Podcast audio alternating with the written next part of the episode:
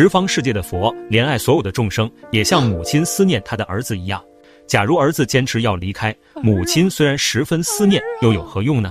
倘若儿子思念母亲，也如同母亲思念他一样，这样的母子二人，纵使到了将来，也不会分离。一次在舍卫国的楞严大会上，大势至菩萨宣说了他念佛圆通的方法，是超日月光佛教他修习的这种念佛三昧。如果一个人能经常思忆佛，现在或者将来一定可以见到佛，很自然的就能证得无上菩提。就像染香的人一样，身上也会伴有香味，这样被称为香光庄严。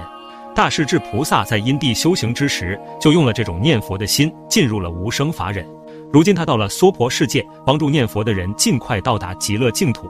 佛问大势至菩萨：发心修行的人应该怎么才能深入正得圆通呢？